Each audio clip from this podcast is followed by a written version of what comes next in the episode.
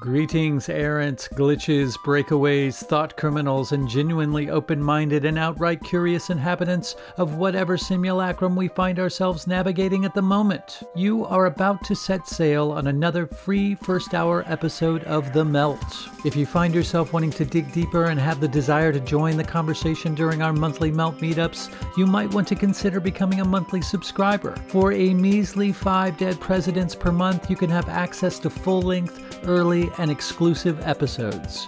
Just click the Patreon or Locals link in the episode notes below to create the timeline that will set it all in motion. It's suspiciously simple, altogether painless, and just might inspire feelings of bliss and or lingering euphoria.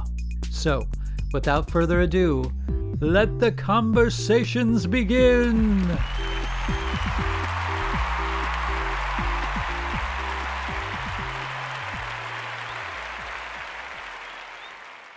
This is Hunter Muse And this is Chris Snipes, and you are listening to The Melt.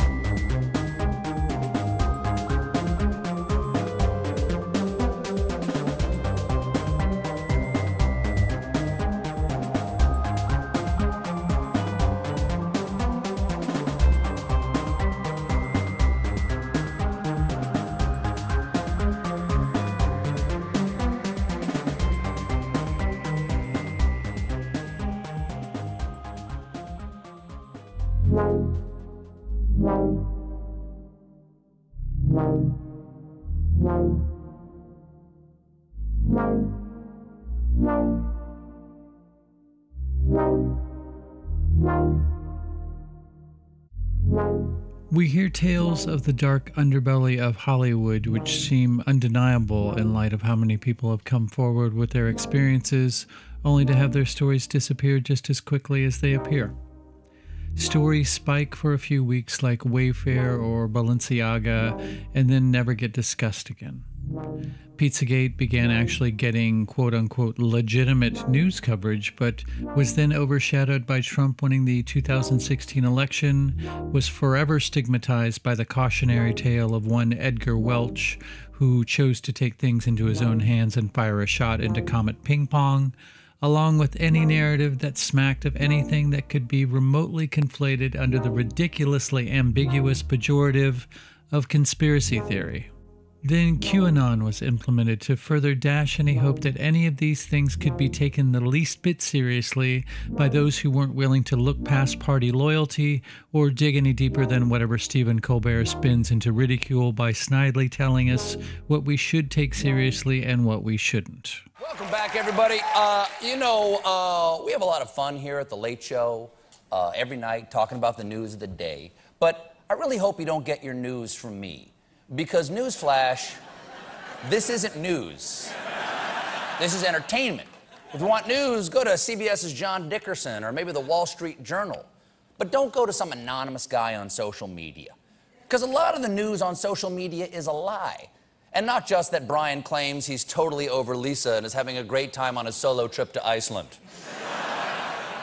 There's so much fake news out there.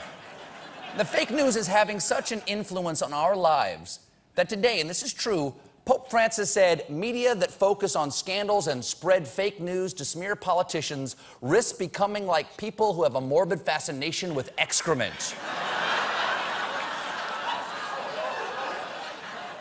and if the Pope's talking poop, you know we're in deep doo doo. And the craziest. And the craziest fake news of all is something called Pizzagate. People actually believe a conspiracy theory that Hillary Clinton and her former campaign manager, John Podesta, ran a child sex ring at a pizzeria in D.C. This is a lie. We all know the only people who are trapped in a pizza place are those robots at Chuck E. Cheese. I've seen Westworld. One day they're going to rise up and kill us all. Now, according to the folks with the spider eggs hatching in their brains, Clinton and Podesta have a series of smuggling tunnels that connect to the basement of this pizzeria. But police refuse to investigate the basement crime scene on the flimsy excuse that the pizzeria does not have a basement. That's how deep this goes. Ground level. So, so where did this conspiracy theory start? Apparently, some alt right folks were combing through Clinton campaign emails hacked by Russia and published by WikiLeaks and noticed there seems to be more references to pizza and pizzerias than they had expected, which can only mean one thing secret sex ring. A lot of uninformed, gullible people fell for the Clinton Podesta sex ring theory. People like Trump's pick for national security advisor, Michael Flynn, who tweeted out a link writing new Hillary emails, money laundering, sex crimes with children, etc. must read, introducing it, you decide. Okay? Then I decide a guy who spreads this bull shouldn't be in charge of national security. And here's the thing. Here's the thing. Donald Trump's transition team has acknowledged that this is disqualifying madness. And they have now done the right thing by firing Michael Flynn's son for tweeting about Pizzagate. Phew! We really dodged one of the bullets here. So, pretty weird, but harmless fun, right? Wrong. Because over the weekend, this happened. Police say a 28 year old gunman entered Comet Ping Pong and fired off an assault rifle. The shooter claims he was investigating the so called Pizzagate story. Thankfully, no one was hurt. What a chucklehead. Him and Jimmy Kimmel really showed us what corporatist lapdogs they were these last three years as they playground bullied us with humor into doing whatever the authorities were telling us to do. And back to Edgar Welch, the alleged Pizzagate shooter, who even thinks that this actually happened. And if it did, that one shot was just lucky enough to take out the hard drive on the computer inside. Hmm, go figure. So, naturally, this begat headlines like Conspiracy theories can get people killed. Damn right they can. Ask the three accusers of Kevin Spacey, or Anthony Bourdain. Gary Caradori, Tracy Twyman, or Chris Cornell, Kary Mullis, Ronald Bernard, Paul Walker, Chester Bennington, Isaac Kappy, or William Cooper. Anyway, you get the point. The mainstream media is the Federal Reserve of reality. It can create something out of nothing, convince you that it's real, and then charge you for it. Hollywood being one of the main perpetrators. Today's guest actor, producer, and filmmaker John Paul Rice has done time in Hollywood and is here to tell that tale. I start off the conversation as I start off many conversations with people who have not been on the Melt before by asking him to tell us about his background. My background uh, is quite interesting. I got started, I guess the reason why most people pay attention to me today is because I was in Hollywood for 19 years. Uh, I went there as an actor. I was in Remember the Titans. Uh, you know, football player mm-hmm. and a couple lines on camera. I was in all the scenes.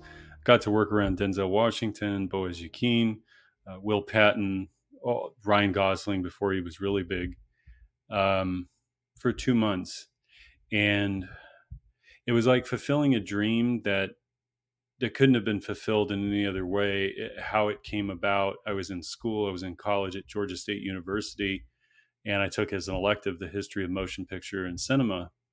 And that instructor actually had an acting class up north of Atlanta, invited me up there to shadow it.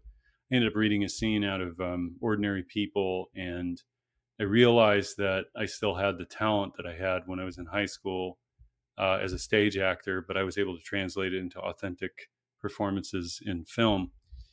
And I had a man, I, almost just lucked into the movie Road Trip as well with um, uh, Tom Green. That was going on at the same time. I went to an open call audition and got a call back from the LA casting director and the local Atlanta casting director after doing a, uh, a monologue on camera at an open call.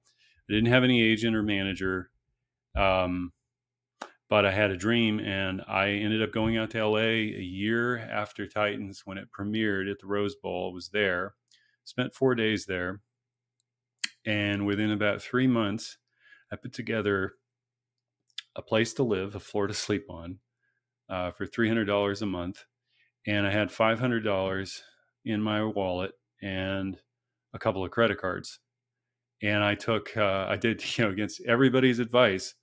Um, I knew I would be okay. I knew that I could make it. Um, prior to that, just kind of jumping back into time, what gave me the confidence of doing that was my previous work experience.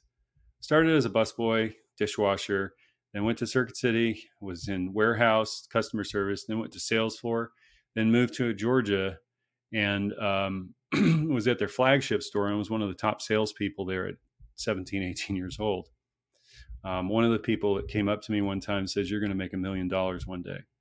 And it had to do with the fact that I cared. Um, I cared about what I did, I cared about the customer. Of course, I wanted to make money. Of course, I was young and wild and crazy.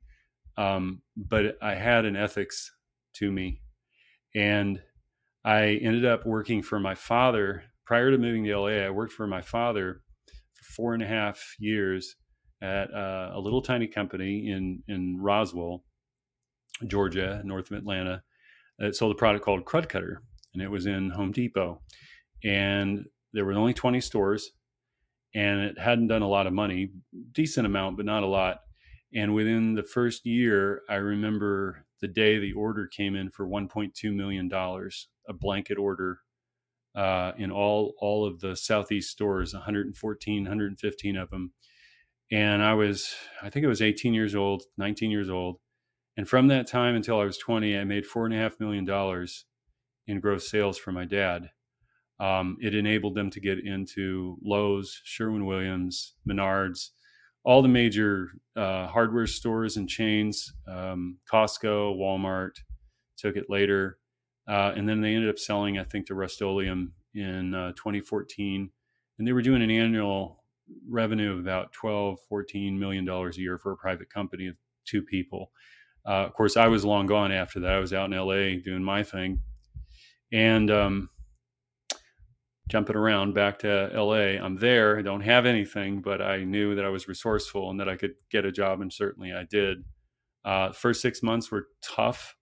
I ended up going and working on We Were Soldiers mm-hmm. uh, with Mel Gibson. Did that for two months. What year Came, was this? Just that was two. Sorry, yeah, two thousand and one. Oh, two thousand and one was when I arrived out in L.A. Wow. January second, two thousand one, and then within a couple of months, I was driving up to Paso Robles mm-hmm. uh, and going out to Fort Hunter Liggett and uh, and filming there for a couple of months uh, I ended up meeting James Nachtwey, who was uh, at times uh, Pulitzer Prize winning photographer. He, he, ends up photographing me uh, there out of all the guys in the in the platoon. And um, when I'm when I'm going to the premiere in Westwood, I walked into the after party, and there was my photograph, like blown up, and like as you walk in, and um, he told me that the people at Paramount were like, "Who is that guy?" You know, it's just this weird thing. I kept showing up everywhere. Yeah, I met super famous people. Um, Morgan Freeman, Sidney Poitier. Sidney Poitier was probably my most memorable face-to-face meeting. Uh, we saw each other at a soul level. He gave me the best advice in 2006. He said, "Always do what is up here and in here," and he just stared at me. And um, there was an exchange there, something real. Um, met a lot of famous people. Didn't really care like the way a celebrity, you know. Mm-hmm. Oh, I never got pictures with anybody really. Kind of in retrospect, that's a good thing. Yeah, exactly. you know, you're just like, oh, you were with this person, you yes. do. You know, it's exactly. like, no, I didn't. didn't know anything. Uh, I was 22 years old. I got a job that summer of 2001 at Senator International, answering phones, reading scripts. It was a startup um, hybrid German and Beverly Hills uh, sales finance company, moved into production, marketing, distribution, post production, learned it all, learned the business of it, learned about contracts. Um, I saw two worlds between independent film producers and then everybody else. Mm-hmm. And it's like the ideas of independent film producers and then the realities of the business. It was like, oh my God. And I partnered with uh, Latino writer director Edgar Michael Bravo from UCLA. Went out with his scripts and ended up getting meetings that only people typically only dream about. Mm. Uh, you know, the producers of Harry Potter going to 21st Century Fox, meeting with Alex Young, uh, who did X Men series. I mean, I had no pedigree, I had no background. I was 25 years old, but um, I knew script and I understood talent. And I had a business partner at that time who could articulate his vision for these films. And so for like three years, big meetings, big meetings, nothing happening, everybody talking about things. Yeah. Got some letters of attachment, had some interesting people like Brittany Murphy, uh, interested, uh, loosely attached. Had scripts out to people like Benicio del Toro, George Clooney, uh, even I don't even remember everybody else, but it was crazy stuff. Like it was a dream come true, and it's like you feel like you're almost like on that verge of like you could be the next Robert Evans, right? Mm-hmm. And um, but it really was my love for art that kept me in the game. And um, I was disappointed, obviously, because after all of that, nothing materialized. And in 2007, uh, our funding fell through like 80% of it on this one thing. Uh, and then it, you know, it falls apart and then everything else falls apart and you got to Mm. try to rebuild it. Mm-hmm. We were done with that. I had learned from other producers how long it had taken them five to seven years to set up one project on the average, if it's if it's good. Mm-hmm. Uh, and even then, there's no guarantees. And we were like, no, we want to make movies. We're going to make a movie this year. And uh, in came the story of this girl that I met, um, who was doing fantasies for men out of a hotel room, a dumpy little hotel room in Hollywood for $150 an hour. And there was no sex, no nudity, and it was totally legal. And you go, who would pay for that? Well, I learned from her that, um, and I came to understand later in life that everybody wants care. They'll go through every distorted way to get it. Mm-hmm. Um, loneliness is sadness, tragedy in life that brings you to those places, both the person and the client, if you will. And I saw through this girl and I adored her because she was a real person who was not afraid, although she was afraid, but she was courageous and she was not somebody you would expect to be there. And if you put her in regular street clothes, she's just a regular girl that anybody would want to date and have a relationship with, except she had a effed up childhood Mm-hmm. and uh, she found herself stuck as she was trying to hold together her life. That was the basis of the film, uh, One Hour Fantasy Girl, which was based on a true story about a young girl stuck in the middle, trying to get out, finding a way out. All these girls I met in clubs and elsewhere that were temporarily there, but there was also tragedy to them that kept bringing them back, bringing them back. And um, I got to know a lot of them, actually. Part of my, part of my, um, I guess I want to kind of conclude this a little bit. Um, part of my experiences in life led me through hell and my own hell in childhood and the realization of those things and what I've come to understand universally about every single one of us on this planet. Um, it's not an absolute declaration, it's more of an invitation to reciprocity and a shared life that we're missing in this world. And um, while I was doing these films, I also worked in the financial business, City National Bank, which is now RBC, a bank of the stars. And while I didn't go snooping around in any of the of the files, um, all this time I'm hearing celebrity news and I'm servicing celebrity clients, and not because of like I said, snooping around in the files, I was on the admin teams that had to go into files and look at for uh, issues, Mm-hmm. and you'd come across the finances of some of the most powerful people in entertainment, politics, and elsewhere. Um, and you kind of see how this thing works, you know, how their how their how their finances are so much different than ours, and and we don't have uh, like when we vote for things, we're not voting to get after those people's money. Uh, we're voting to cut our own nose off and anybody else from getting higher than that.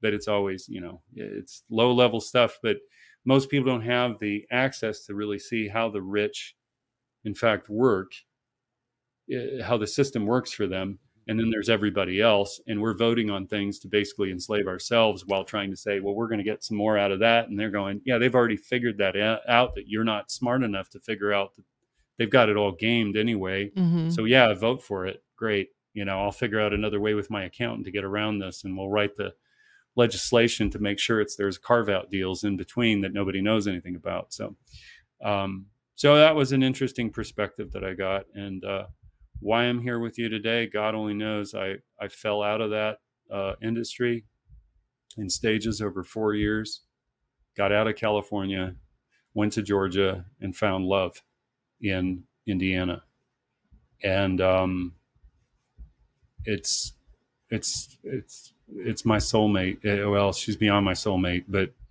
she she and I knew each other. We actually dreamed about each other before we met years ahead of time, and then didn't know that that was who the person was until it all kind of came together. And you go, "All right, God's done something here. I don't understand." That's fantastic. yeah. So Cool. that's kind of how I how I arrived here in general. I'm going to ask you a really weird question.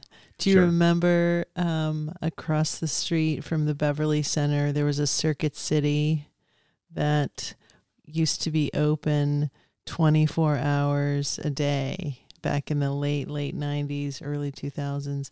And you could go and play video games. I never went there. I didn't know you City? could do that. Yeah. Interesting. Yeah, they were open all night long. It was the strangest thing. I was eh, there in a period where, for like five years, even though I was in the business, I didn't have a television. And so I would go to Circuit City at like two in the morning and go and play like Mario Kart or Could you- something. Pop popcorn in their microwaves and stuff. They had those rooms set up where you could go Oh, and that's sit right. down and check out And the, the speakers. Yeah. Just, it's a very random aside. I like it. so these are the things you can do in Los Angeles. There's abundance everywhere. Well, there used to be, but I mean, I'm saying there's it's everything is everywhere, and it's like it's open, and they're like, why not? You know, You said you fell out of the industry over four years. Did- Mhm. was that prompted by anything in specific, or was it sort of a culmination of things? culmination of things. It's a very good question. Um, I think that if I'm looking at windows of time that I can measure, the campaign of Bernie Sanders in 2015 caught fire hmm with me, not because of socialism or communism. I didn't know anything about that. I was completely ignorant. But his personality. And I already knew Clinton was kind of like a bad person. hmm She revealed herself during that primary. Um, I had my heart broken, obviously, like many people did. And I think the majority actually did because it wasn't anywhere close. Um, I, my life is crazy. I did election integrity work, and I found that the same stuff that they did to Trump, and they did the same thing to Sanders in 2016, 2015. It wasn't the super delegates. He was winning at a rate um, greater than Obama over her. hmm And uh, I'll give people one thing that they can look at to see what I'm talking about. If you go on Wikipedia today and you look up uh, 2008 primary in New York State, hmm between Obama and Clinton, Obama wins one county, she wins 57% of the vote. You go to fast forward to 2016, go into New York, look at Sanders versus Clinton. He wins 80% of the state. She still wins 57% of the vote. It's impossible. And um, we saw anomalies and irregularities on a level that, I mean, all this stuff about the fraud and everything, I don't like to get into all this detail, but um, our elections have not been whole for a very, very long time. And it's True. right and left. It's uniparty, folks. Yes. They pick the winners. They make you believe that those are the ones who won, whether they did or not. They'll always clamp them down at a percentage so that it keeps it close so that they can flip the script at a Mhm. later time when the the media narratives pick up and they've shifted everybody's attitudes and behaviors and and ultimately uh, their their reality. Uh, so, but I got heartbroken there, and then I was terrified of Trump, but I didn't realize where I was yet. And then Trump did something; he blew a hole through reality, and so I had to go. Okay, I'm an analyst. I'm not a lunatic and I got to figure out why this dangerous man over here. This is it back then, Mhm. seven years ago. Why this dangerous man that they're saying is the next incarnation of Hitler, and he's going to do all these Hitlerian fascist things. I got to figure out how the hell he he got through, right? And I started going back into time. I started going back to the beginning of the Federal Reserve. I went back to I, I visit revisited all the conspiracies when you still could Mhm. um, you know, before they were heavily censored. Came across human trafficking of children. Came across Ronald Bernard. Came across Anneke Lucas. Um, came across testimonials of people that uh, they weren't lying. The Franklin scandal. Mhm. Um, all of these things. Hours and hours of footage, and in my abilities, I was able to read who was being authentic and who was embellishing a little bit Mhm. the ones that were authentic i could read their emotions in there and they were reliving their story um, i dove into that i ended up getting uh, a film called a child's voice that was kind of like the, the catalyzing my fifth film sixth film sorry uh, and we made that film in 2017 in october we shot we shot it everything and we had it out in the middle of the summer of 2018 and I think that as I got further along into this and the unraveling of everything, the Mhm. contemplations of Mhm. the evil that had always been here that we didn't pay attention to or didn't know about, um, and what their assault on the masses had done culturally, socially, politically, sexually, and spiritually. And I didn't know this at the time, but what I was going through was inner and outer worlds. This was hitting me against me and my child, my inner child. And I started to, in 2019, the beginning of 2019, I had an uh, experience that um, people would call it a spiritual awakening of some form, but it was basically what I would consider I was passing through something in my heart. And all of my lines in my face and everything, I was glowing. Um, I had, I felt imbued with something that was beyond here. And it was, and it would, I would put it towards uh, what I would call the, that energy of Jesus, the Christ energy coming through. Um, and I started to realize that some of the things that I had experienced before prepared me for that. And I had been working towards really understanding my childhood at a very deep level. In fact, um, at a level where I I had to see my parents and actually what they ended up truly doing to me, and then in that same year, 2019, um, I was shown things and experienced things on a level of pain and release that brought me back to my father before he died. And I will say this if you knew the rap sheet of my dad, there's no way he deserved what I gave him, but I absolutely know he did deserve everything that I, I everything that I gave my father at the end, all the care that I gave him, that was that was my soul connecting with him again and realizing that I never stopped loving him. My child had never stopped loving him. And my child couldn't love him safely because he couldn't love me safely. Um, and all of this kind of it's a culmination of things. I mean, I could write a book on 2019 alone. Uh, my experiences in nature and with I don't know how you would call it, angelic dimensions, uh, things that comforted me. And that has only continued over the last three years. But LA fell out of favor for me. I, I had no connection to it anymore. It was a memory, it was a dream. And revisited it. And um, I, I realized I had nothing left there. There was nothing left for me. And then a job opportunity came and it took me back to Georgia to uh, be close to my family.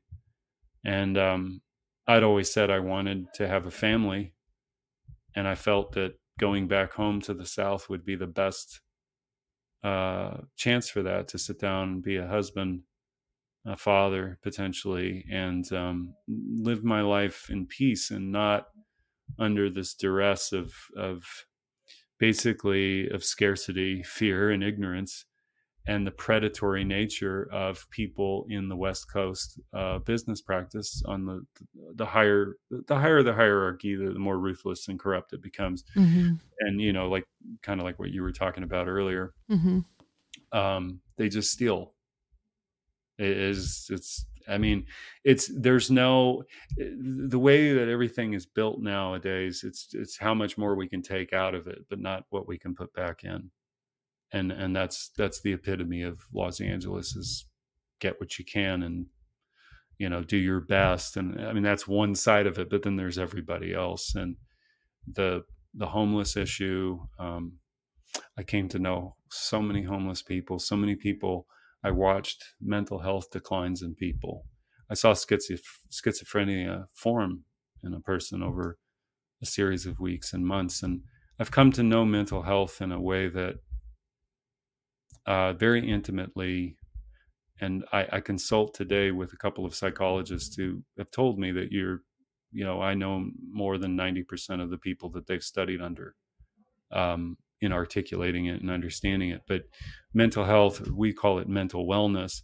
I would call it mental wellness because there is a cure and it's not drugs, it's mm-hmm. care. Absolutely. In most, it's most cases that all of those phenomena are expressions of behaviors that have um, matured, if you will, over time and become integrated into the person. But really, that's not who they are and um, there is a cure. And I, I, would tell you straight up, I had dissociative disorder at a very high functional level. Sure. Um, I was a brilliant kid, was genius, and um, but I also was in hospitals because I was suicidal and depressed at seven, eight, nine years old, mm. and wanted to kill myself. And um, I had to see that the core issue that we're dealing with is is an integrated normalization in compartmentalized stage i would say it in compartmentalized stages or phases.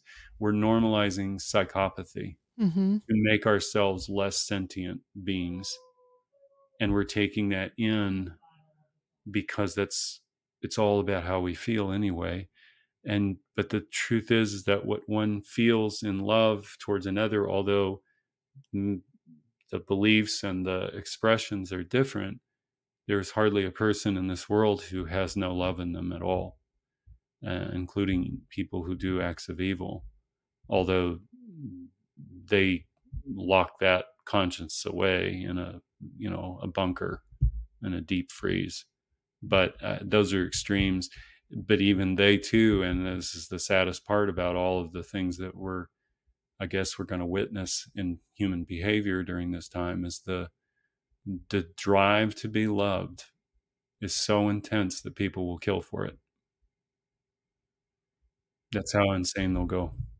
Well, there's something that uh, I wanted to circle back to about the whole mythos of Hollywood is that Hollywood casts a very wide net and it's extremely easy for them to work through people. So mm-hmm. what I mm-hmm. mean by yep. that is that the the illusion that is being sold is you're going to go to Hollywood, and most people want to be famous. They don't want to be actors, they want to be famous. Right. So they go into that world thinking that they're going to find fame. And I think that drives some people insane, and it does drive a uh, schizophrenic, uh, a, a uh, kind of a myopic view of the world that if you don't achieve this one thing, then you can't possibly be happy. So, what I found so fascinating about it was the ease it was to get into the business. Mm-hmm. That was the part that was so fascinating. And it's because they do cast this wide net. And what they're doing is they're hunting. They're looking for specific types of people. They're looking for um, useful idiots. They're looking for people that they can use, abuse, and then throw away. And there's so many willing participants in that at every level. But to mm-hmm. get to this higher echelon, there's certain uh, things that you have to sign off on to mm-hmm. do in order to get to those levels. Mm-hmm. So there's the version of Hollywood we see from eight to five, like, you know, in mm. business hours. And then there's what's going on at night in the hills, you know, sacrifice, all kinds of insanity that's happening hmm and I just fo- found find that so fascinating that you had a similar experience to me in that I just kind of walked in and I was like, okay, I'm here, like Mhm. you know, and I was Right. accepted into that world. And it sounds that like your experience was very similar too. That you got put into these positions and it almost seems like there's some other energetic force that is at play that's going Yes. okay well let's see what happens let's put him in this environment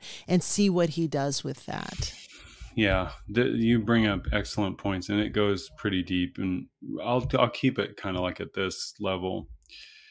So what you're accurately pointing out in my the way I kind of see this is they look for authenticity. The best actors on the stage are the true believers. That includes all positions of Mhm. control, by the way. That's not just Hollywood. Hollywood is a is a microcosm of a much larger Yes. network of people who are players on the stage that you believe in. And because they're believed and they believe it and they're believed by an audience, it's real. Yep. Okay. exactly That's how you get your experts. Mhm. Um, the title. So they look for the divine archetypes that they can use through the the bigger powers that you're talking about. Now, we're, when we talk about bigger powers, we're we're not talking about everybody there. We're talking about a very small group of people. We call them Luciferian wizards. mm-hmm. I'm just using that term. They know this realm. They know what we're in. They know how to change it. They know how to get into your, what I would call your Death Star exhaust port, your backdoor Mm-hmm. button that they can blow everything Yeah. up and reset it. Um, because the child is seeking love externally through fame, but it's really what we could call validation, a form of false, inauthentic validation, but it's presented as real. That's Mhm. why it's real. So these people aren't just lying to you Mm-hmm. they don't know what they don't know. They're in their own world. They're in their own reality. It's as real to them as yours is to you. Mm-hmm. They have control around them all the time to keep them busy with tasks so that they don't have time to think about anything other than what is presented to them and what they're told to do. And everybody's a handler in a different way because, as you know, people there are motivated by one thing and one thing only money and power. Mm-hmm. Well, those are two things, but power is the ultimate one. Money is the temporal one. The power is the one where you can walk into a room and write your own check, right? And that's what we're talking about. So, to play that game, it's all about what do I need to do in order to get you to do what I need you to do? What is it that I need to give you? And that's how they read you. Mm-hmm. So they read you. What they also do, and they read you, is they know your birth chart, your star chart, your astrological charts as they progress over time. And they can karmically marry you to things that are in your chart at that time that'll give you give them the highest maximum output without you knowing anything about what's happening. So when they pair couples together, they've they've figured out okay this is who this person is and what they represent and in their disassociative states have all of these fourth dimensional entities baked yeah. in, in into their alters and we're going to put that person over here and it could be somebody who's divine because we're, we're dealing with the divine here and we're talking about inversion of the divine mm-hmm. so we're taking somebody with these qualities and these attributes that are very authentic and appeal on a, on a cosmic level through the archetypes. I mean, being very simple here, but they appeal to the the, the general body of the public. Yeah. But they become the vessel for Satan's message because they have all the virtue and they have all the authenticity and the belief in it and the fans and it's like spell casting. Totally. It's it's total spell casting uh, figures, people. Now, to your point, they are guessing, kind of like a crapshoot, to see what sticks because they don't know for sure. There, there are all sorts of things that could happen. These forces that are working through these people. Now, are there people who sign, uh, you know, on the dotted line with blood to Satan? Oh yes, for sure. Mm-hmm. There are other ones that don't know what they just did and it's too late, right? Because their soul is captured. And if they try to get out of it, well, it's not not easy to do. Uh, if you can you, with your life, if you can get out with your life, you you've you've cracked the code. But if Britney Spears has been trying to get out for a long time and they won't let her, um, she means too much to them um, she'll have to die and become a martyr for them to to let her go. Mm-hmm. Um, that's how that works. It's like Michael Jackson, same thing. But what they do, and this is kind of of what I have been able to ascertain about this, is the narcissistic behaviors. Now we think of narcissism as the narcissist, but what we have to start realizing, at least in my view, is um, all of us have narcissistic behaviors. Now, some are more acceptable than others because most of what you could just look at it like this it's a child defending itself mm-hmm. From an, a threat, real or imagined. And then it's scaled upward from there, you know, all the different levels of sophisticated, but they all follow the same things. They all have the same attributes. There's no narcissism in and of itself is a lacking, a void. This is where ignorance scarcity, or we could call, yeah, we say scarcity and then fear mm-hmm. are exactly how you get triangulated by the narcissist.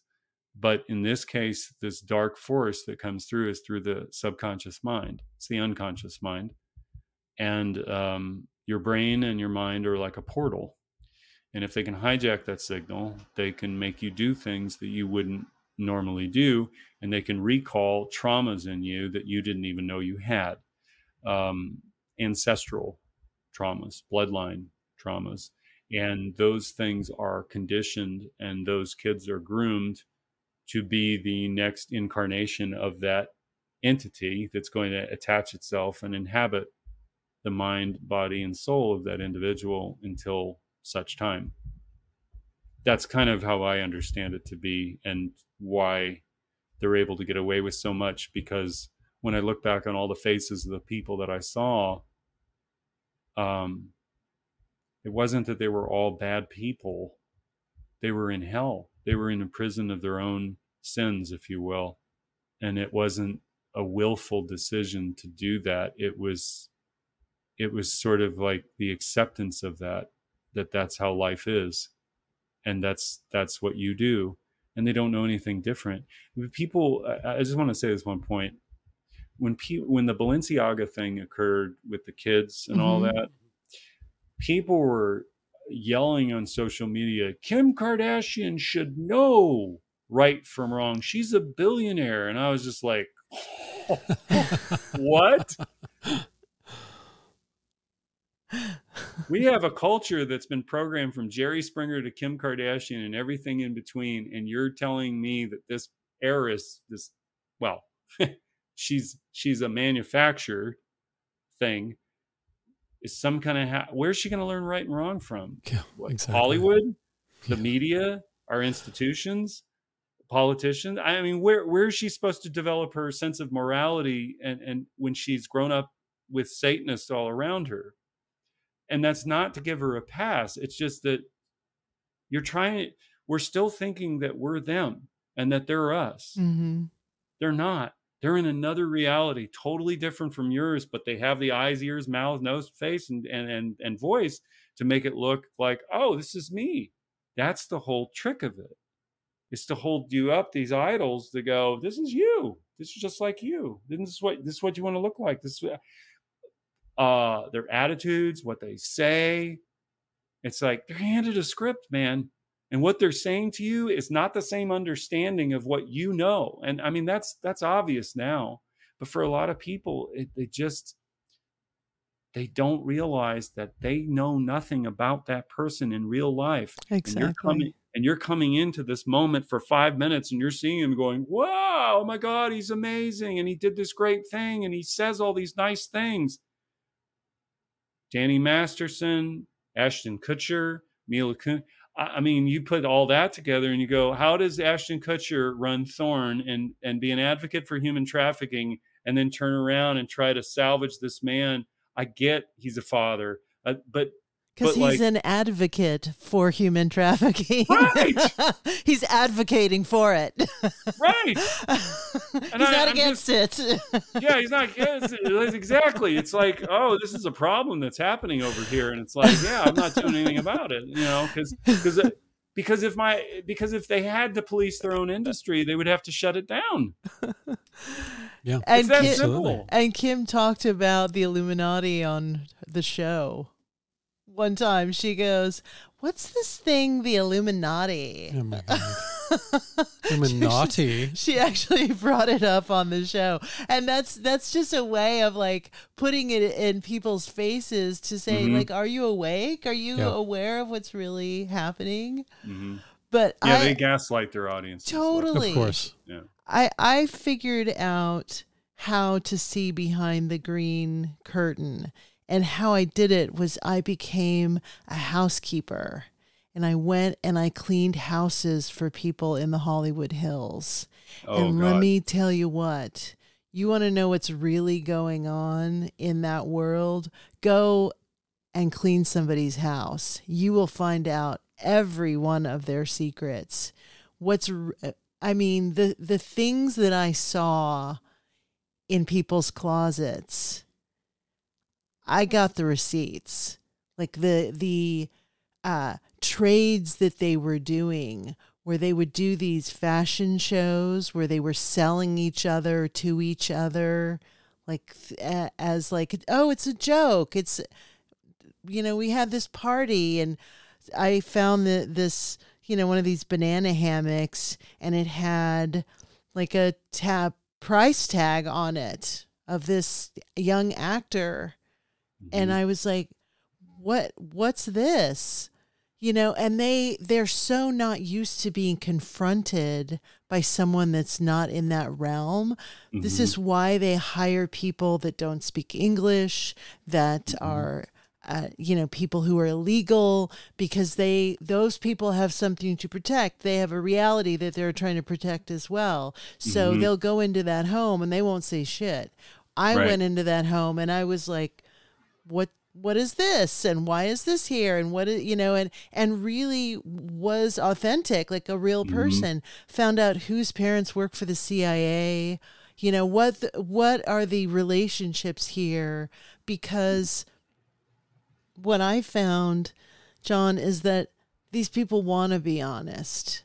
And they mm-hmm. want to have someone that they can be truthful with. I was invited to stay and hang out when this guy would go and have dinner with his little Hollywood starlet girlfriend, and he didn't want to be alone.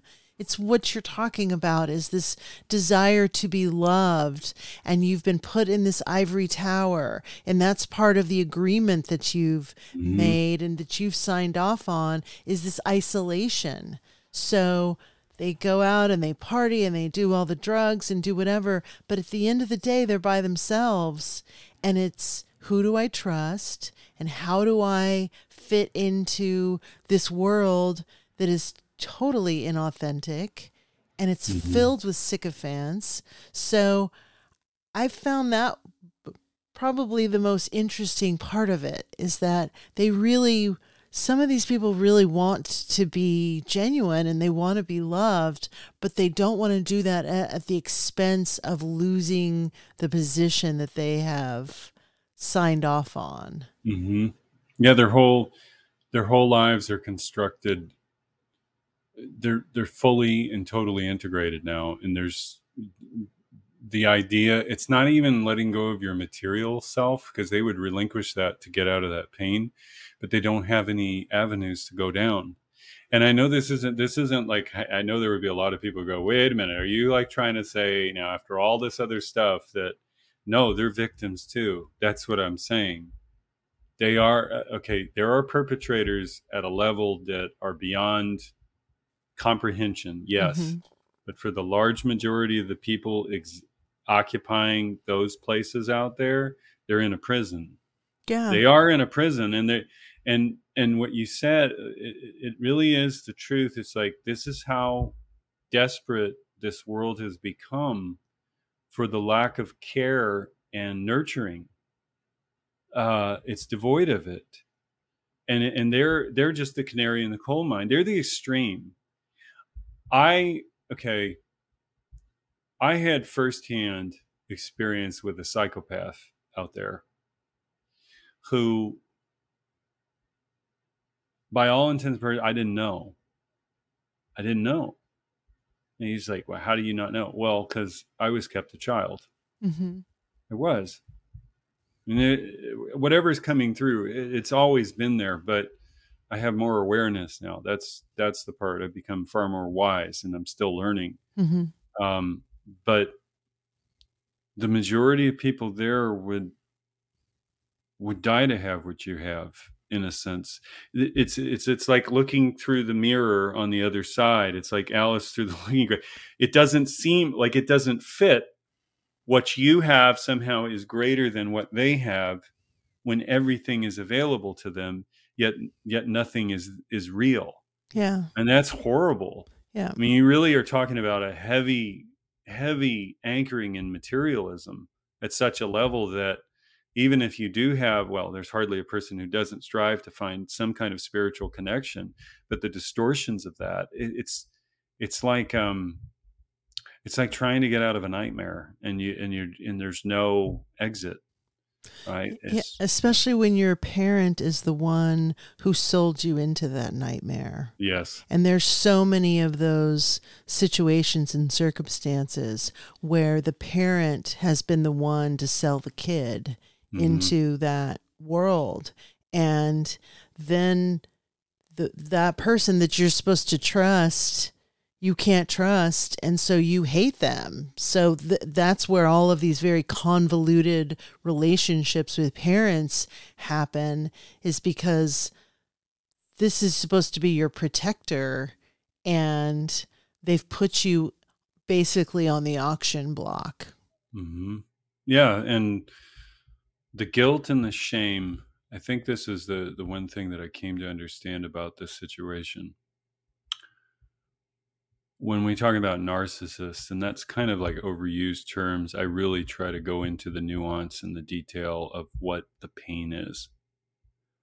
Because what's masking okay so the paradox that they're in is that they have the highest optimism on the one hand and yet on the other hand they have the highest level of guilt and shame that is a burden to them that they can't release and they have to compartmentalize that make that real while being really like damned if you do damned if you don't because you're connected here you're crossed up um i came to find out like in myself, that guilt and shame, the toxic guilt and shame that each of us in some ways carries, is a carryover from our childhoods of a burden that was placed on our parents by their parents' parents.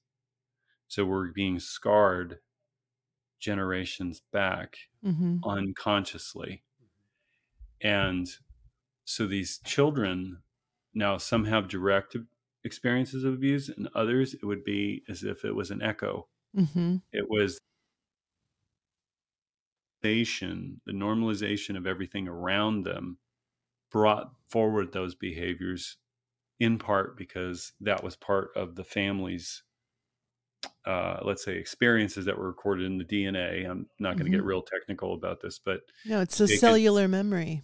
cellular memories that are distant from them, yet they act out as though it's happened. Totally. And uh, this is everybody, by the way. It's just that that industry ritualizes it and Mhm. institutionalizes to such a level that it's it's part of the it's part of the program, really. Um, but they are, in a sense, have all of the same. God, even if they had all the money in the world and the pain was still there, they would they wouldn't be able to get rid of it uh, without real healing and intervention. And on some level, I would say holy people. But as I said, it's not words that can change someone's. You know, you can't shame and guilt a person full of shame and guilt away with words. You have to show them that that there are other potentials that exist.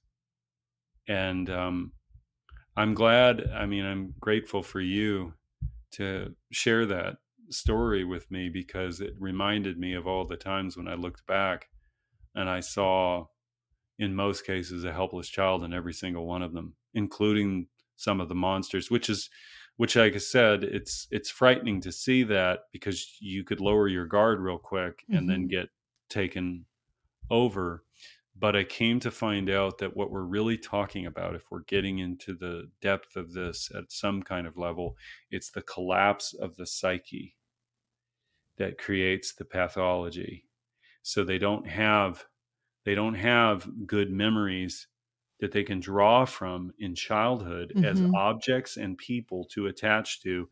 Those stories are completely fictionalized. And when that when you don't have any good memories to go off of, and you're using drugs and alcohol, your central ego and your central objects that you're attached to, the one that's the conscious you, is you have to think of yourself as amazing and you have to think of everything you desire as the absolute best thing.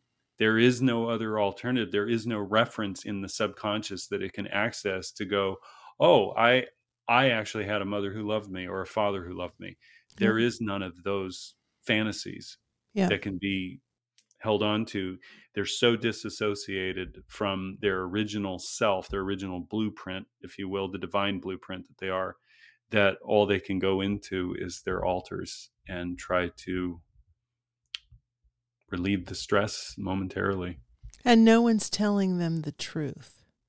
Yeah. So you have people that come into these environments that are friends, but they're not being honest because they don't want to lose their position. So they're not going to tell you you're acting like an asshole or mm. don't treat that person like that or are you okay? You know, and really kind of get in there, drill into what's really happening with this person. So that just becomes another layer of mm-hmm. disassociation because your friend, your best friend, is just the person that you pay to go out with you. And the way mm-hmm. you pay them to go out is you buy all the booze and you buy all the food and you buy all the drugs, and women are attracted. So that person's getting a payoff by hanging out with you, mm-hmm. but that's not really your friend. Right, right. So, did the system that you encountered in in Hollywood did it ever get to a point where it tried to corner you and and uh, sort of envelop you to become a part of it, or did you just sort of pick up all, on all of this sort of peripherally by experiences of the people that were around you? That's a great question. Um, I think that if I were to say as a starting point, I believe that I was divinely protected there. I when, when I looked back at the nine, we're talking 19 years from 22 to 40 something, um, 41. I walked through thousands of doors, many of which I, and I mean that both literal and kind of figuratively or metaphysical, but I walked through so many doors where I could have been killed, corrupted. Um, I remember at the beginning, people wanted to get a good look at me in my 20s, up close. I had a few that invited me at the studio level, and it was a proposition meeting. I didn't know that. I was going in for business, legitimate business, mm. to discuss projects. And um, I looked, you know, I'm 46, but I looked then I looked, I mean, at 22, I looked like I was 16. I mean, I just had a very youthful face my most of my life. I'm not saying I'm, you know, I, I got age, I got some age there now, but, uh, but I'm saying this as a, there was, there were a lot of men that targeted me. Um, I resisted a lot of men who targeted me.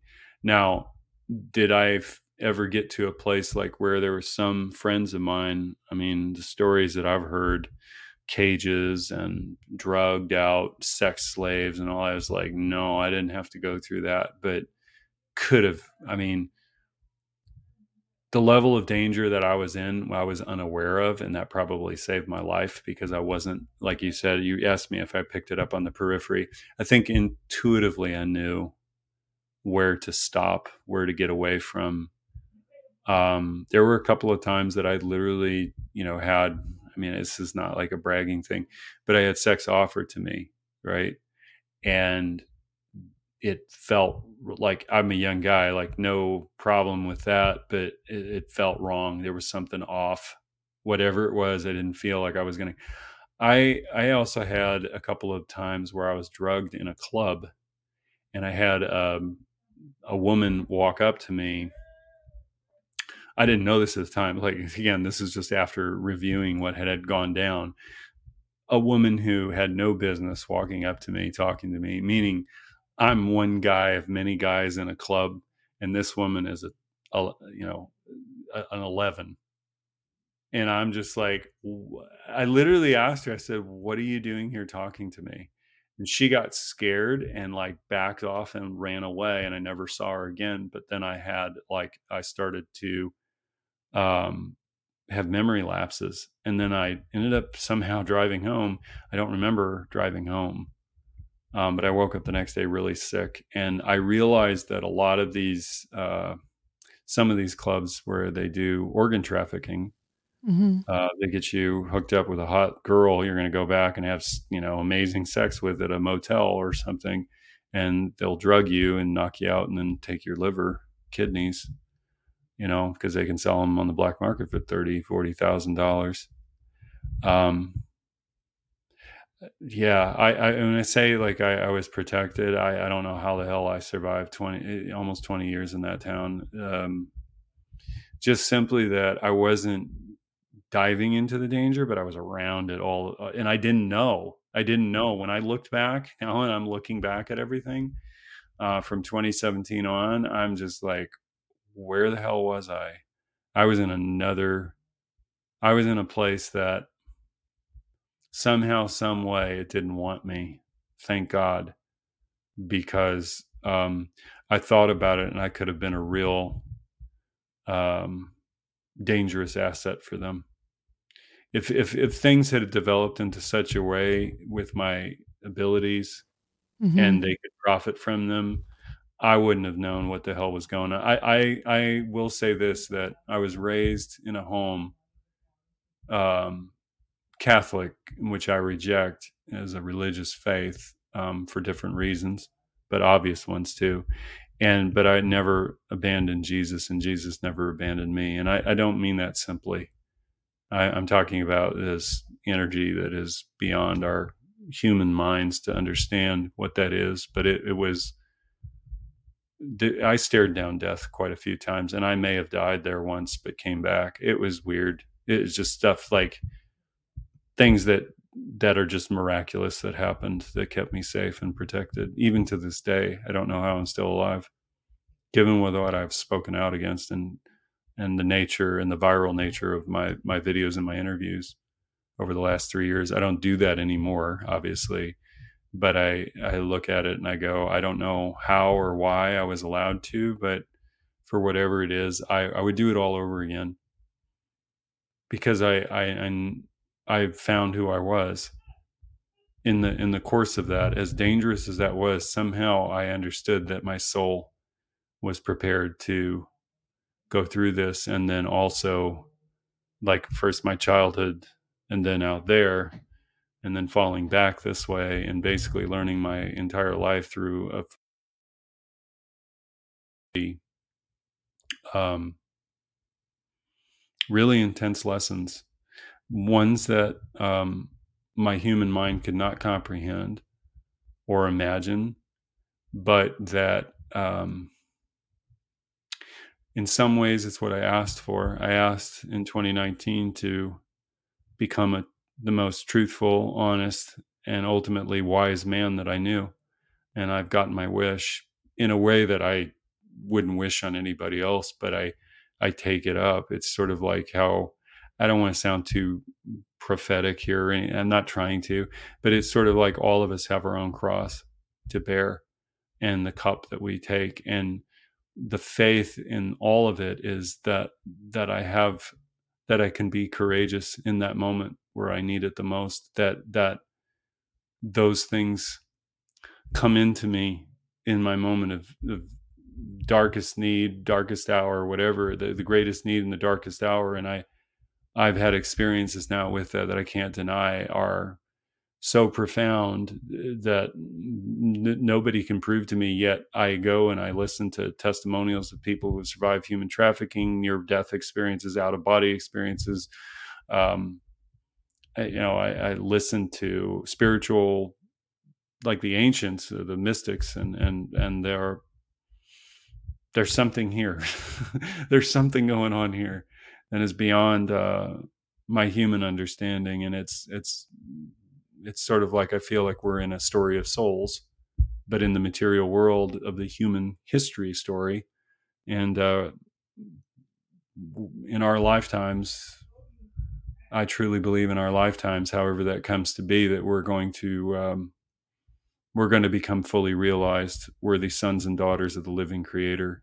However that will come to be, but that that will come to pass in this time. I, I, I'm not saying in a short time. I'm talking about in our existence in this era that we're in to move us into the potential of a thousand years of golden era of peace beyond human imagination today. I do believe that capability uh, lies within each and every single one of us, and that there is a divine plan for every single person here outside of their own understandings that somehow that we're all uh, a part of each other's stories and we play sort of what Joseph Campbell's talks about. Uh, we all play an agent in the story of our lives as mm-hmm. everybody else comes in and then as we come in mm-hmm. and then each each thing is an interlocking piece that continues and it's beyond the world of man it's it's beyond the world of man who seeks power and, and dominance and control in order to immortalize himself john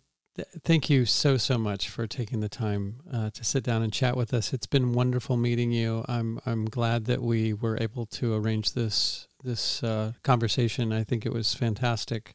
Um, Thank you. We would love to have you join us again sometime if you would be up for that. Would love to. Okay. Absolutely. Cool. I like you both a lot, and Likewise. I really enjoyed this conversation. It'd be Likewise. great to have you on with Mark. Yeah, oh. that would oh. be an interesting. Could do a yeah. a double a double date. I don't know who would be dating who, but um, just yeah, don't forget I said that. No, um, all good. Is there any? I'm, I'm, all for platonic dating. That's cool. you know, on podcasts, it's become a new thing. You know? exactly. Um, is there any place that you would like to steer people? And do you have any? You mentioned you had a film in the works. Mm-hmm. Uh, let us so, know. Um, well, my social media handle is no restrictions or at no restrictions. And I would say I'm most active on Instagram and the stories. I don't necessarily post all the time, but Okay. um, people want to reach out to me there. You can also reach out to me uh, through the website, No Restrictions ENT. That's where my films are. Um, and our next movie, I don't want to say anything about it right now, Sure. uh, just simply because we're in the process of development. But I will say that it uh, it is one of the most extraordinary, epic stories of a man who was trying to find who his father truly was, and ended Mm. up coming to the father of all, in in a way that is not divinely inspired, but di- well, it is, but it he had to go through a demonic path to get there and it spans several decades based on a true story and it's i i'm so excited about this because I, it speaks to everything that i think that is universal and it takes place over two continents and it's just it's just one of those things that it's um you think it's something you think it's one thing and then it becomes this other thing and, it, it. and it changes the meaning of the whole story and it's just just just yeah i mean you can't you can't write a story like this real life Yeah. so it's somebody's real life story and you got the life rights and you and you just go man what a crazy arena this is but then in it you start seeing all these universal themes these mythological embodiments uh metaphors so yeah. yeah, What stage is it at? Um, we have a script, a basic script, but it's going to change, and I'm redoing the entire outline of the project, and then we're going to go out and get the bigger funding. I think it's a mm, one to two million at least, but I'm going to try to keep it down depending on which route we go. Because of the strike, I don't know if we'll want to try to get SAG actors, not because I don't want to work with them, but I may go non-union if I can go for a lower budget and get really talented people and get a good distribution plan behind it. Fantastic. And is there any place that people can find your past movies to watch? Sure. Oh, well, the No Restrictions ENT uh, website, you can actually go on there and look at all of our movies. But if you have something like, for example, Tubi or Roku, um, if you look up John Paul Rice on IMDb and you look up my movies as producer uh, from 2000, I think nine up to 2021, 2022, all of those in there. There's seven, six, seven of them. You can pretty much look them up on almost any platform out there and watch them either with ads or or a small fee. Fantastic. Yeah. Cool. Well, we'll definitely have watched some of those by the next time that we talk. Yeah. You see what happened. You're like, what happened to this guy? Why did he do what he did? I'm really interested to see One Hour Fantasy Girl. That sounds amazing. Yeah, Yeah. yeah. I am Great. too. I'm, all of them actually sound interesting. So, yeah. well, it's Yeah. been an honor and a pleasure to meet you. Thank, Thank you, you guys. so much for Yes. your Appreciate you time and all of your efforts. yeah. Fantastic. John, All right, guys. thanks so much. Uh, good Thank meeting you. you. And let's keep in touch, please. All right, that sounds great. All right. Thank you Alrighty. again. Yes. Farewell. Bye. Bye. Ta ta. Great times. Yeah, it was good. I enjoyed it. I Good did too. That was actually the I I may be biased here, but the best interview I've ever heard with John. Really? Yeah, yeah. You you, I heard stuff that I've never heard in any other interview in any other conversation, and I'm not claiming that's because of us or anything like that. Just maybe the alchemical um, equation of of the three of us. But yeah, yeah. I thought it was a fantastic conversation, and I look forward to seeing his movies. Yeah. Yeah. That sounds really great. My ears are hurting with wearing these things. Maybe Your that has- ears are hurting. You're Uh, yeah. hungry because you're fasting, and Mhm. your teeth are bugging you. I'm sorry. We'll keep Mm. this short. It's a it's a poo poo platter of stu- stuff. Anyway, yes, we greatly enjoyed John's company, Mhm. and um, he's got this very. Uh, Just let me on. but we're on video, you know that. I know, but I'm trying to like be discreet about it. Just the top part of your face when somebody gone. you, hear you. Anyway, I was going to say John has this uh, sort of light about him. He's very not only light like light, but light like glowing. Like he's got a very good energy about him. I picked that up uh, on the the the uh, conversations that I listened to leading up to this episode, but it really comes out when you in. I don't know what I'm I trying know say. exactly. You do? And- yeah. Yeah. Yeah. Okay, well, this is not going to go anywhere. Thank you so much I'm- for listening. I'm. it's We usually- been a while since we've done this. I know. I I'm talk a little prac- bit, then I you know, talk a I'm little bit, of then I talk a little bit, and you're not talking a little bit. So you're in an altered state of I'm being. out of practice. It's been a hot minute. You don't need to we've- practice talking. You like you, you do that naturally. Anyway, I have new features. I have ear. My ears are hurting, and okay. We'll we'll we'll we'll make it we'll make it brief. okay. You don't need to hear us babble on about what you what we thought about the conversation. Anyway, we can just sum it up with highly enjoyable, very positive. Uh, I left it feeling feeling really wonderful, and I'm glad that we met John, and I'm look forward to having him on again. Yeah, he's cool. All right. Thank you all so much for listening. now I'm just trying to make you laugh. this has got to be the shortest, uh, the shortest. Uh, what is it? What uh, after babble. After Babel. I have things to say. I was just. I'm still kind of processing. Um, so he was in Road Trip, the Tom Green film. It would seem Okay, that way. Yeah, I've never seen that film. Um, remember the Titans? I kind of vaguely remember seeing that years and years and years ago. It's a football movie. Um, and You don't he, remember the Titans? And then he made seven films, six or seven films. Seven, I believe. Uh, well, he said six initially. Um, and the one that sounded, I don't know the titles of the other ones, but the one that I'm interested in is seeing the one hour fantasy girl film. Um, I'm curious about that movie and how that you know, I, I just wonder, like, of course, I go into movie making mode where I'm like, okay, what was your budget and how did you shoot it and where where did you shoot it and what you know? So it's like I want to know the details of the actual filming um, because that sounded really um, interesting to me. For sure. Um, Yeah. And maybe a little of the like, who was this person and Mm-hmm. where is she now and what is you know what was her how did her life evolve out of that being in that world um, it is a curiosity to me yeah, I like that all of his films seem to be based on true stories, actual experiences. Because Yeah. I'm a nonfiction guy. I love documentaries. Yeah. And, yeah. yeah i'm not a fan of novels necessarily No, and i'm certainly not a fan of fictional films but i understand when you can't get permission to get the rights for someone's life that sometimes you have to you know write a book as fiction or you have to Mhm. make a film Yeah. that is a narrative film that is based on something that's true but you can't really say that it's true Exactly. It's a loophole. yeah Yes.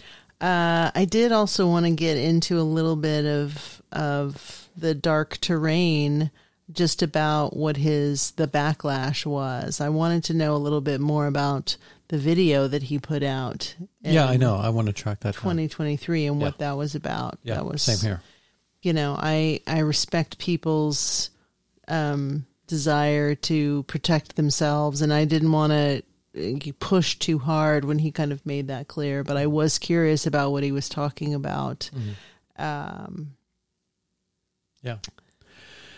I think, and it just this really has no, no, no great uh, place in the conversation by any means. But the the mentioning of Oliver Anthony and um, his authenticity, and I'm not saying this to discount John's point of view by any means whatsoever, but uh, I sort of felt that same exact way until I heard an interview with Oliver Anthony and he talks like he just he, he, he let's just say he talks a lot differently than he sings. He comes off in his songs as a salt of the earth country dude, country guy, old boy from the from the yeah. holler, but he talks like an intellectual.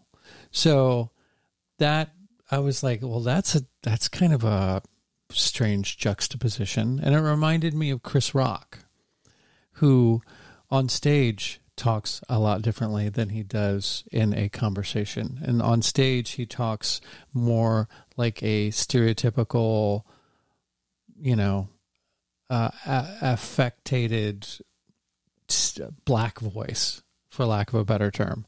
Um, do you know what I'm saying? And in conversation, he's not like that at all. He, he has actually kind of a high voice, but you see him live and he's talking like this. Like it's just like he's doing a Redd Foxx imitation or something like that. I really don't understand that. So, yeah, sorry, I seem to have thrown you a curveball and taken no, us off our trajectory. No, no, I was just thinking about. I saw Oliver Anthony on Rogan Oh, really? Oh, yeah, yeah. And, I saw uh, a clip of, or not a clip, but a again. Still. It's one of these things, and and maybe my skepticism is just coming from the time period that we are in right now, and I kind of circle back to the Sound of Freedom. It's like the Sound of Freedom. What is the timing of that? Why is that happening right now? This Oliver Anthony kid, like, okay, why is this happening right now? And what what is I oh my my go to my default setting is what is the agenda? Because no one gets to any level of fame or um, influence unless they are compromised to some degree. And there there's some energy or some machine behind them. So what I was thinking. It's like Rogan. Rogan's been compromised. like, you know, I just think like, okay, so who is the machine behind Oliver Anthony now? And what is the agenda? The Oliver Anthony agenda now? And what is the Sound of Freedom agenda? Because people like we get shadow banned and it's not because we're not putting out good content or we're not interesting or we're not uh, saying important things, it's because because of those things that we are shadow banned. So why is this kid suddenly the voice of the impoverished and the voice of of uh, this time period that we're in where people are struggling financially and having trouble getting food on the table and you know whatever the the narrative of that song is why is it all of a sudden that we that that breadcrumb is being thrown out as opposed to anything else? I'm sorry that was weird. I glitched. Because i thought it said zero one like we had only been talking for a minute and i knew we'd been talking for longer than that. So that's always my my take is who are you what are you here for? What's the point? Why are are you some salve that you're supposed to be giving the common man that we're all supposed to go, yeah, he's speaking my truth and he's singing my song or are you just another psyop, another distraction? Yeah. I think I'm suspicious of that uh, with some things, and some things I, I think they happen organically. Um, supposedly, he's been offered a lot of very uh, profitable music deals or contracts with uh, record companies that he has turned down. So I don't know. I have no idea. I don't care that much, but I understand what you're saying, and I don't know that he I, I feel more maybe like he organically went viral because a couple of famous people retweeted him or whatever the whatever platform he spread out on Instagram. And then some opportunity maybe that's when the social engineers went oh let's see if we can you know utilize this guy for whatever this that or the other. So i don't know. I don't know. I really don't know if there's a big some hand wringing villain behind Oliver Anthony or Joe Rogan for that matter. I think he got hush money.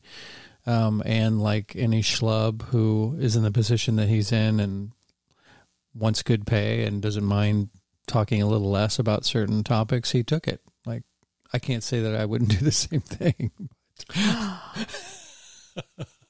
but then I'd have another podcast. I'd call it something different. And then we'd do the melt on the side. I'd fund the melt with that money. And where would I be?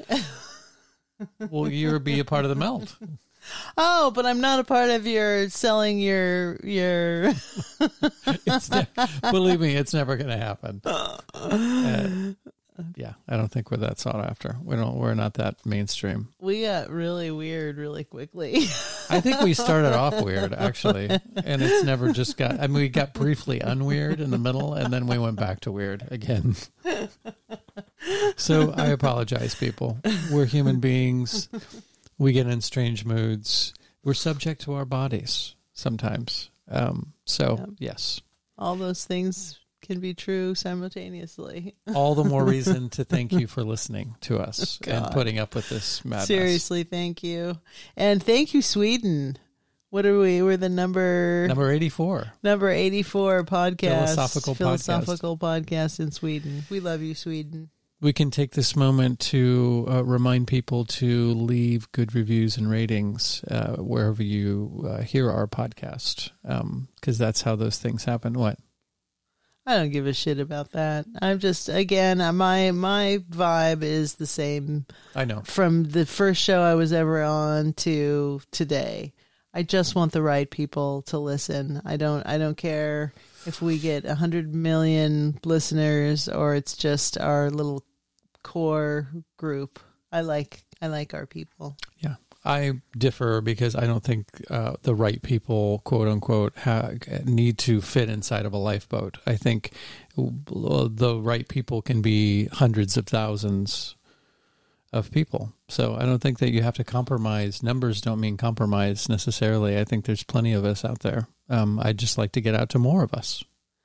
That's I just don't want I just don't want um to to I guess maybe second guess myself or be worried about it.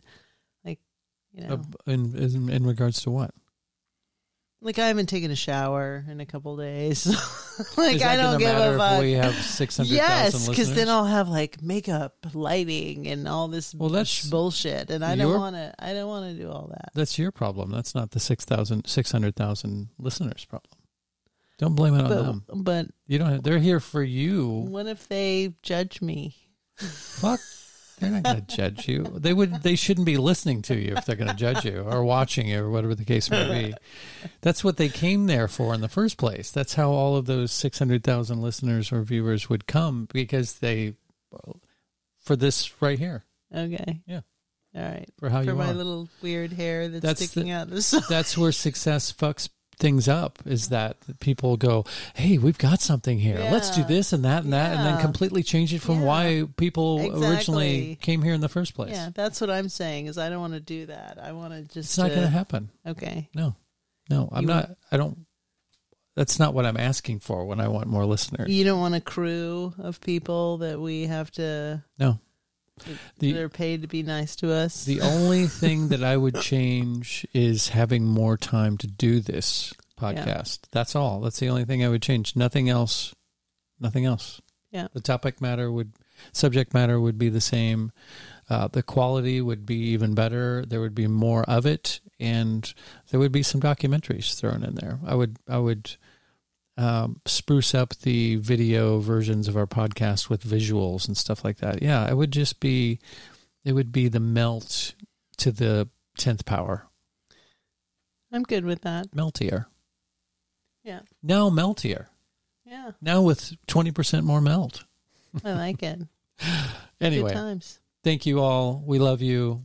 Um, if you want to write us, uh, you can contact us at the melt podcast at protonmail.com or Hunter hyphen muse at protonmail.com. all right. Uh, we're going to move on with our lives. You do the same and uh, tune in hopefully next week. I've been kind of not been too regular as far as the episodes coming out are concerned, but I usually get them out sometime within every week. So, yes, we've got great stuff coming up. We've got probably about seven or eight episodes in the can. So, they're just bursting to get out to your ears and your minds. So, we'll make that happen. All right. Ta ta.